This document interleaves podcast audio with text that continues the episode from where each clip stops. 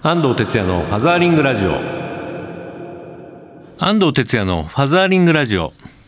皆さんこんにちは。この番組は父親支援の NPO 法人ファザーリングジャパン代表の安藤哲也がパパにとっての耳寄な情報をグッドミュージックに乗せてお届けする番組です。はいというわけで今週も始まりましたファザーリングラジオ、えー、いよいよ11月も下旬ということであと年末までわずかですね。えー、この時期いつも出るのが、えー、流行語大賞というねこの間ノミネートが発表されました。えー、今年一番話題になった言葉を選ぶ、えー、恒例のやつですけれども、えー、どんなのがあるかというとねありのままで「えー、ダメよダメダメ」とか「マイルドヤンキー」「妖怪ウォッチ」あと号泣会見とかねいろいろありました。でファザリング的に関係あるのもね輝く女性とかマタハラとかこの番組でも取り上げた梶原なんかもね入ってます。で実は残念だったのがですね我々が今やってるあのイクボスという言葉も、えー、入ってほしかったんですけども今回はね漏れてしまいましたまあそれでもねファダリングジャパンのイクボス事業今、えー、かなり活況になってきて僕も全国行ってますけれどもぜひ来年はあのリベンジしてね、えー、流行語に対象にノミネートしたいなというふうに思っています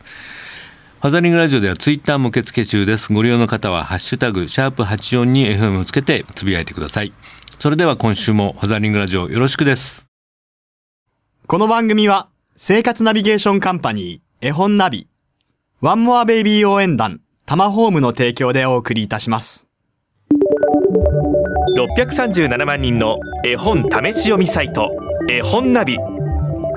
お子さんはもちろん、パパもお気に入りの本がすぐ見つかる、絵本コンシェル無料お試し公開中。インターネットで絵本ナビと検索してください。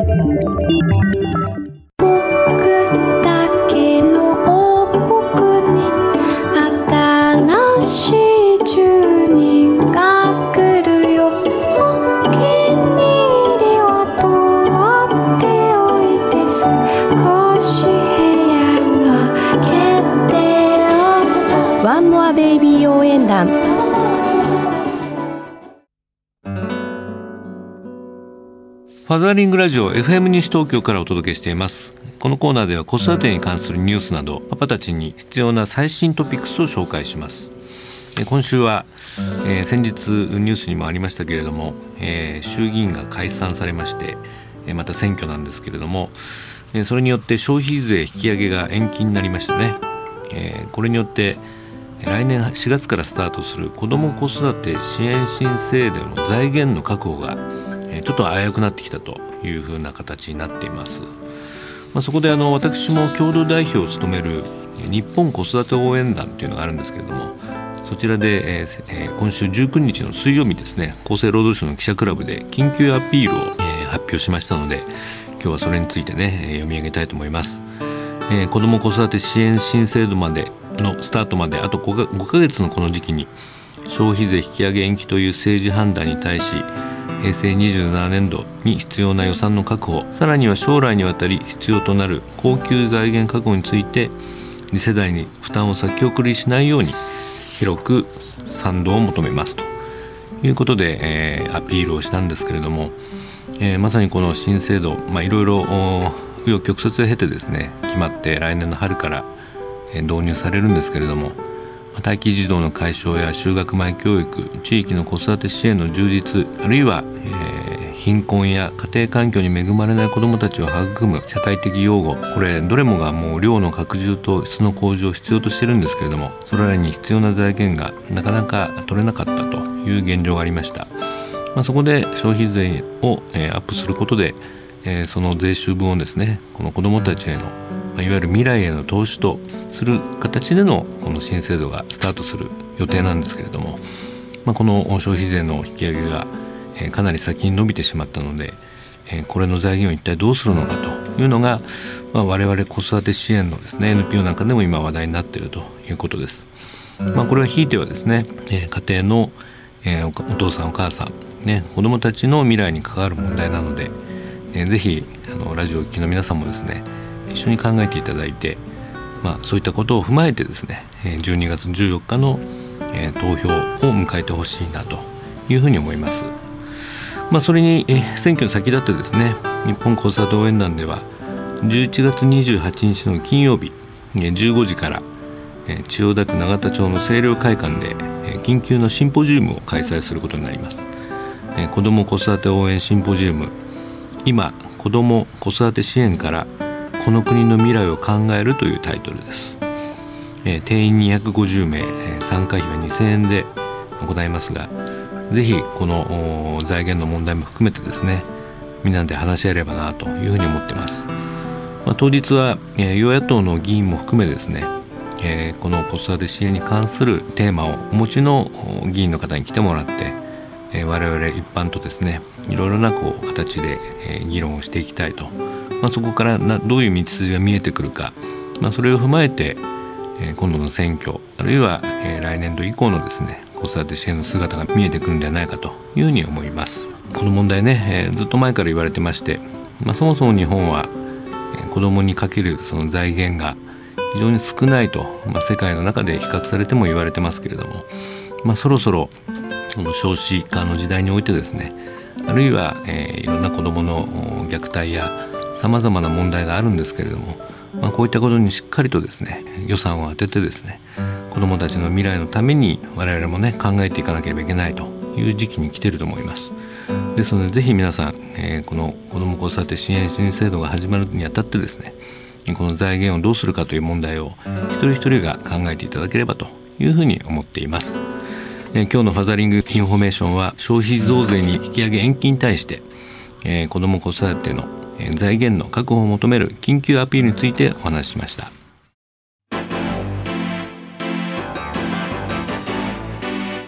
ファザーリングラジオ FM 西東京からお届けしていますここからはソーシャルカフェのコーナー日本には社会的な課題がいろいろありますがそれを何とかしたい社会を変えたいという思いを持ってソーシャルな活動で実践している方をゲストにお呼びするコーナーですえ今日のゲストは、えー、いい夫婦の日にちなんで、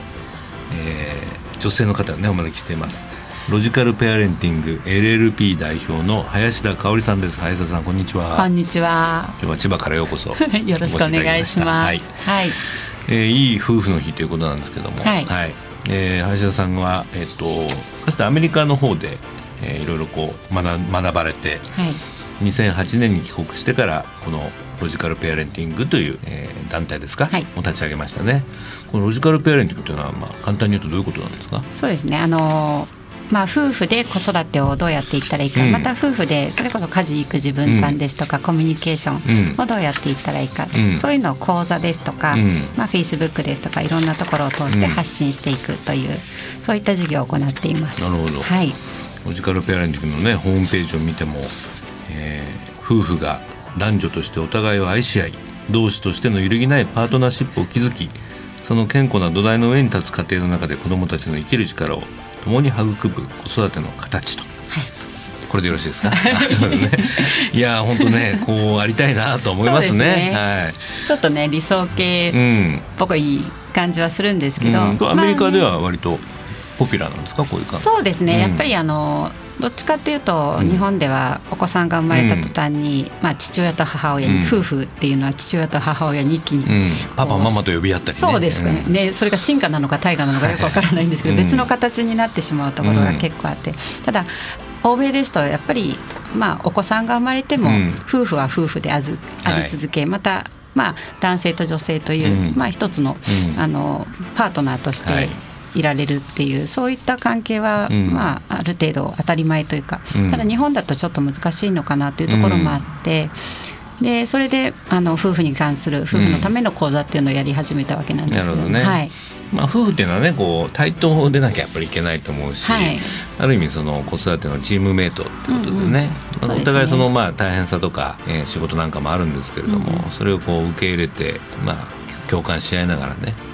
まあ、支え合って高め合っていくってことが、はい、まあ、大事だし、まあ、子供もそういうお父さんとお母さん見てる方がね、うん、多分いいんじゃないかなと思いますね。そうなんですよね、うん、一番身近なお子さんにとっては一番身近なロールモデルであって、うんはい、カップルのね。そうですね、うん、カップルもそうですし人としてやっぱり夫婦がお互いにあのかけてる掛け合ってる言葉ですとか、はい、あとまあ距離感であったりとか、あと気遣いとか思いやりっていうのも、はい、子供はもう一番間近に見てるわけなので。パートナーシップを学ぶよねそうですね、ね、まあ、パートナーシップもそうですし人間関係ももしかしたら学んでいくのかななんてところもあると思います。まあ、そんな話林田さんと僕は45年前に出会ってそうですね。マザージャパンにはい入っていただいて、うん。でこの4月からあの理事にもねはい。なっていただいてで今度はあのパートナーシップ事業っていうのを、はい。マザージャパンの新しい事業で始めるんですけれども、はい。これの狙いはあどういうことですか？そうですね。あの、うん。ファザリングジャパンのお父さんたちうん。と私もこう間近に関わる機会があるんですけれども、あとまあそのお隣にいらっしゃるパートナー、うん。あのママね。ママたちですね、ともいろんなお話を聞く伺ううちに、やっぱり、まあ、パパたちイクメンで家事もはい。育児もやってくれてるけれども、はい。やっぱりママたちにとってはうんなんかちょっと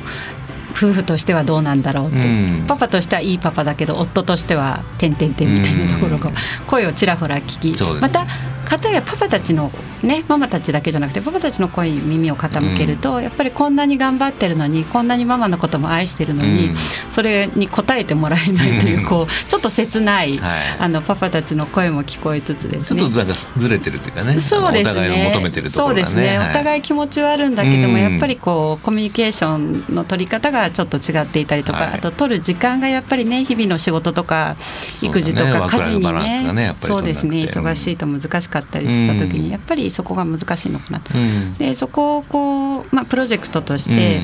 でせっかくお父さんたち、うん。現役のお父さんたちお母さんたちいますので、はい。その方たちがまあどうやってコミュニケーション取っていったらっていうのは、うん。まあ、ご自身たちで考えていただいてまた、うん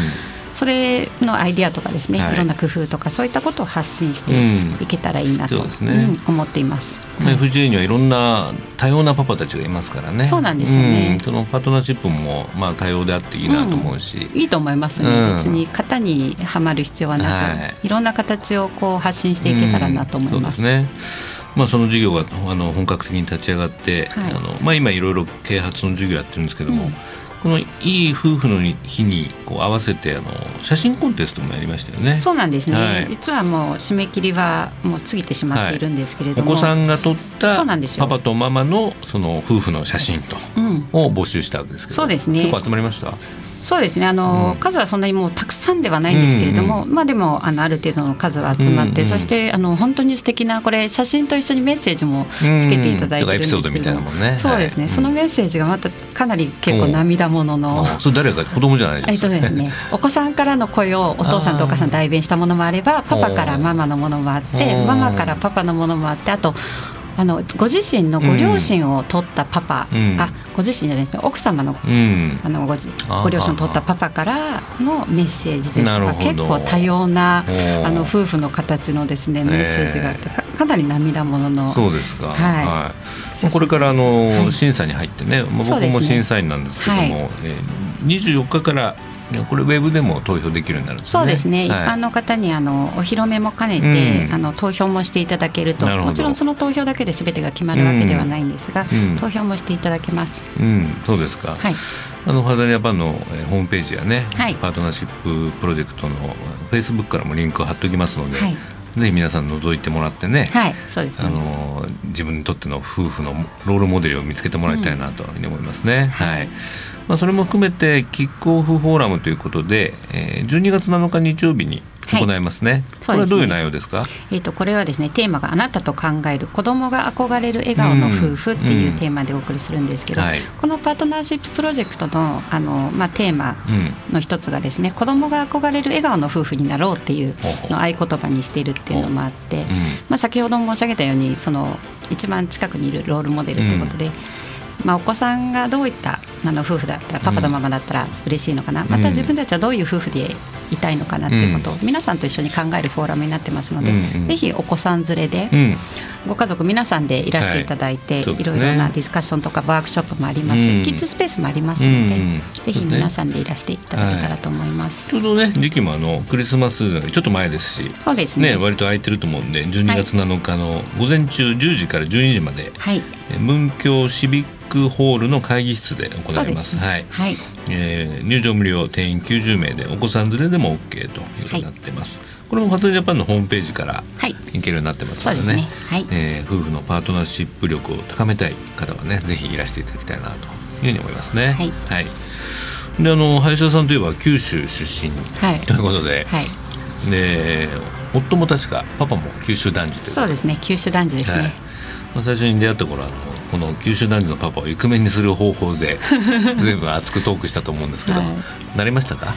そうですね、あのそのイクメンっていうとどうしても仕事もバリバリやって、家事もできて育児もやってみたいな。ね、ね、イメージそういうイメージだとしたらちょっと違うと思うんですね。その私のパートナーはそのお料理やったりとか、うん、お掃除やったりとかそういう形ではなく、うん、ただ子供とはすごくあの自然に関わってくれますし、うん、男の子3人なので、やっぱりあの父親としてよく関わってくれますし、あとは例えば私の仕事に関する新聞の切り抜きですとかあと雑誌ですとかそういうのは全部集めて私のところにクリッピングをやってくれるそうですね。クリッピングをやってくれたりとかあとうちにも欲しいな。ですよね、あとやっぱりあのそういった情報とかをメールで私に流してくれたりとかあとやっぱり仕事でも育児でもいろんなことで2人でお互いに相談できる、うん、本当に何でしょう。よくソウルメイトという呼び方をしてるんですけど、うん、そういった意味の本当に、あの良きパートナーだと思います。なんか家庭にいるイクイクボス的な感じかもしれませんね。そうかもしれない。ね。子供たちといえばすごくこう頼りになるというか。うん、うん、そうですね。子供たちとは本当にあのいいあの関係を築いてると思います、彼は。はい。まあそれが林だけのね、こうある種パートナーシップなのかなと思いますね。はい、子供は今何歳でしたっけ？えー、一番上が14歳で、真ん中が12歳、うん、一番下が7歳です。なるほど。まあ、うちとも似てますけどそうですね、ま、そろそろ思春期の問題なんかもね そうですね。かなり入ってきてますね、ね、はい。まあ、一緒に「こじから日本」のね理事もやってますけれども、うんはい。まあ、いろんな形でまたこうお互い高め合って、はい。ね、この日本の家庭をねあの明るくしていきたいなと思いますね。はい、はい、というわけであのぜひ皆さん12月7日のね、えー、パートナーシッププロジェクトのキックオフフォーラムにはあのお越しいただきたいというふうに思っています。はい。ということで今日は千葉からロジカルペアレンティング LLP 代表の林田香織さんにスタジオにお越しいただきました。どうもありがとうございました。どうもありがとうございました、はい絵本コーナーパパ読んでです。このコーナーで週末パパが子供と読みたいおすすめの絵本をご紹介します。今週の一冊はこれ。モグラバスというタイトルです。ちょっと読んでみましょうかね。街にポカポカと春が来ました。今日はとてもいい天気。犬のいる家のおじいさんがほうきでシャッシャと道路を吐いてる音が聞こえます。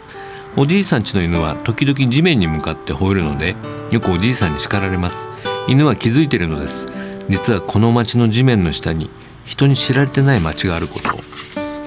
なんと地面の下はこんな様子になってました。ぐねぐね伸びる小さなトンネルはモグラの建設会社が掘ったものです。そのトンネルを行ったり来たりしているのがモグラバスです。どうやら犬はバスが犬小屋の下を通るたびに吠えているようです。プップー次は物置の下一丁目。物置の下一丁目。停車します。モグラの運転手が元気よくアナウンスします。家ネズミの奥さんが料金箱に1円を入れてバスに乗り込みました。お昼前のバスはマーケットへお使いに行く人で少し混んでいます。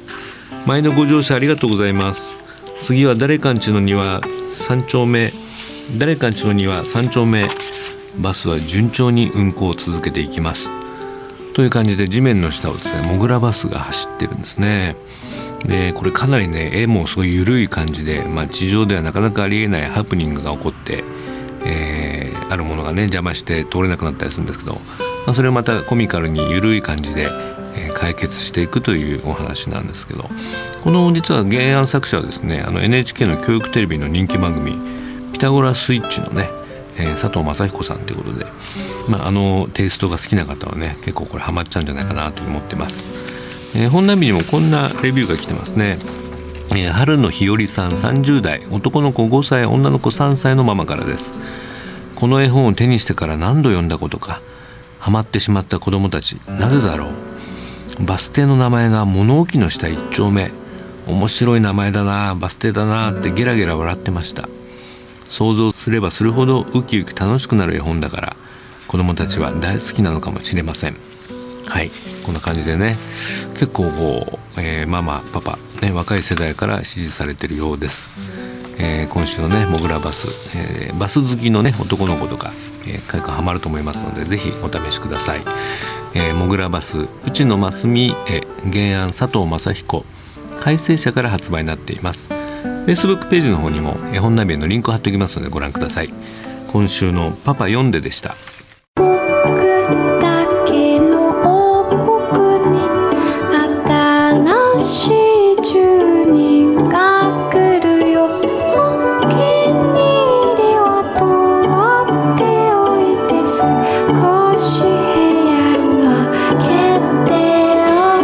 ワンモアベイビー応援団。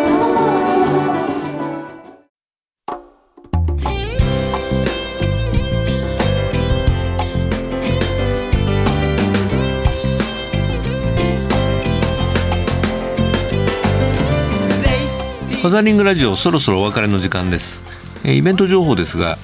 えー来週久しぶりに沖縄に僕ね行きますね、えー11月282930と滞在するんですけども、えー沖縄県庁でイクボス研修やタイガーマスキーの勉強会もありますが11月30日、え10時からはですね、えパパの学校ということで、えセミナーをやります、えパパの極意笑ってるパパが沖縄を変えるというタイトルです。場所は沖縄県男女共同参画センターティルル。え時間は10時から12時。対象は妊娠期のプレパパおよび乳幼児のパパ。もちろん夫婦でのご参加も歓迎です。参加費は無料。定員先着20名ということで、えお申し込みをお寄せください。お問い合わせは、えー、オトーリング沖縄事務局。電話090-7398-7460までです。ファザリングラジオではリスナーの皆さんからのメッセージをお待ちしております。FM 西東京のホームページからリクエストメッセージのバナーをクリックして必要事項を入力して送信ください。E メールをご利用の方はメールアドレス egao 笑顔数字で842アットマークウエストハイフン東京 .co.jp です。番組の Facebook ページもありますのでぜひご覧ください。11月ね、今年最後の3連休になるんですがね、えーちょっと寒いですけれども、えー風邪ひかないようにお子さんとねえー公園とかでお父さん遊んでみてください。それではまた来週キーポンファザーリングバイバイ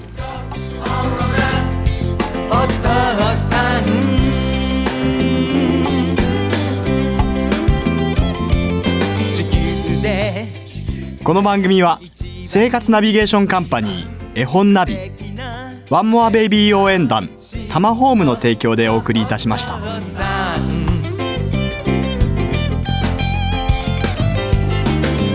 僕も。僕も私も。